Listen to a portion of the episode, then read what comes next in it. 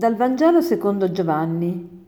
In quel tempo Gesù partì dalla Samaria per la Galilea. Quando dunque giunse in Galilea, i Galilei lo accolsero, perché avevano visto tutto quello che aveva fatto a Gerusalemme.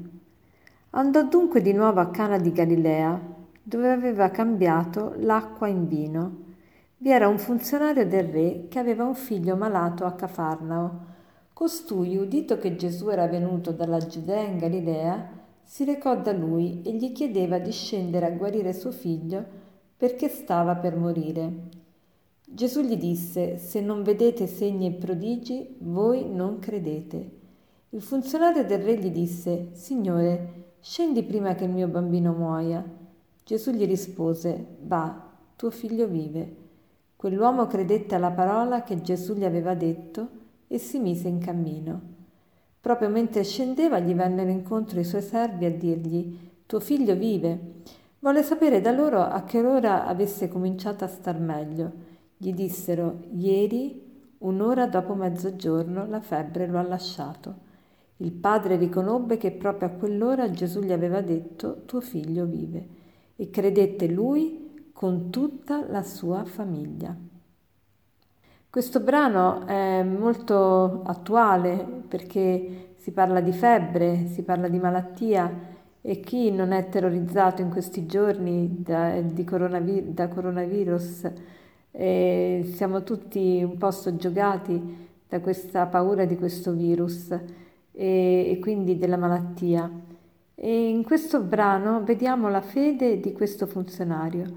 Gesù um, aveva detto a questo funzionario che gli chiedeva di guarire suo figlio, aveva detto una frase un po' provocatoria perché ha detto se voi non vedete segni e prodigi non volete credere. Dice se non vedete segni e prodigi voi non credete.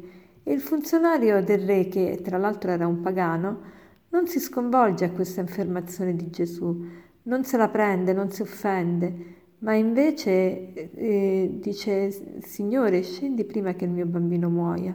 Ancora insiste, vuole, vuole ricevere questo miracolo, è sicuro che Gesù lo, lo può compiere. E Gesù gli dice va, tuo figlio vive. Quell'uomo credette alla parola di Gesù.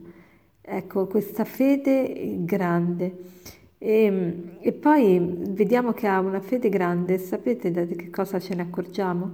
Anche perché alla fine dice, lui, eh, Gesù gli risponde, eh, tuo figlio vive. E, e, allora dice, vai a casa, eh, va, tuo figlio vive. Quell'uomo credette a quello che gli aveva detto Gesù e intanto gli vengono incontro i suoi servi a dirgli tuo figlio vive. E lui, il funzionario, vuole sapere a che ora il bambino avesse cominciato a stare bene e gli dicono proprio all'ora in cui Gesù gli aveva detto tuo figlio vive, cioè vede questa coincidenza come un segno del miracolo che Dio aveva compiuto. Quante volte succedono tante cose belle nella nostra vita, ma noi minimizziamo tutto, diciamo che non è Dio, ma è tutta una coincidenza, una coincidenza. Siamo molto restii a vedere la presenza di Dio, vediamo tutto come coincidenze, dimenticando che Dio si serve anche di queste per sempre gestire Lui la nostra vita, per gestire verso il meglio la nostra vita.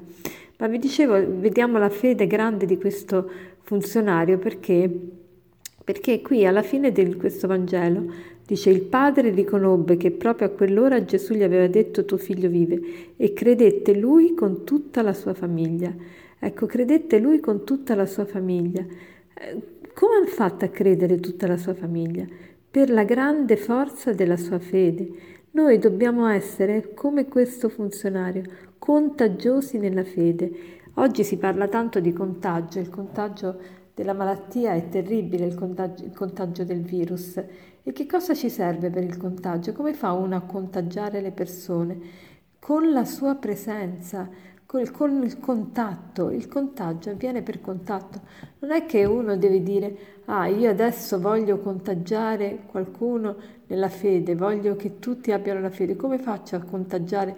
Prima di tutto devo averla io la fede, perché se io non ho la fede, non posso contagiare nessuno, se io non ho il virus non posso trasmettere il virus, come in negativo appunto se non ho il virus non lo posso trasmettere, così se non ho una fede forte non la posso trasmettere. Ma guardate che cosa meravigliosa, mentre il virus fisico, appunto la malattia, è contagiosa con il contatto non virtuale, ma il contatto vero, il contatto eh, proprio uomo a uomo, e invece il, il, dal punto di vista della fede, la fede è contagiosa non solo per contatto fisico, ma anche per contatto virtuale o anche per contatto per sentito dire, ossia i buoni esempi, cose che noi leggiamo sui libri di brave persone che ci hanno preceduto, sono contagiose allo stesso modo come se noi incontrassimo qui di fronte a noi una persona con una fede grande che ha fatto grandi cose proprio a motivo della sua grande fede. Allora pensate alla potenza del contagio spirituale. Il contagio spirituale eh, va oltre il contagio fisico, il contagio spirituale è potentissimo. Allora chiediamoci, ma io sono contagiosa spiritualmente? Cioè la mia fede è così forte da contagiare gli altri, anche solo sentendo, anche se non mi hanno ancora conosciuto, ma sentendo parlare di me, sentendo gli altri parlare di me, posso dire di contagiare per quanto riguarda la mia fede? Posso dire di essere contagiosa? Che tipo di contagio sto trasmettendo?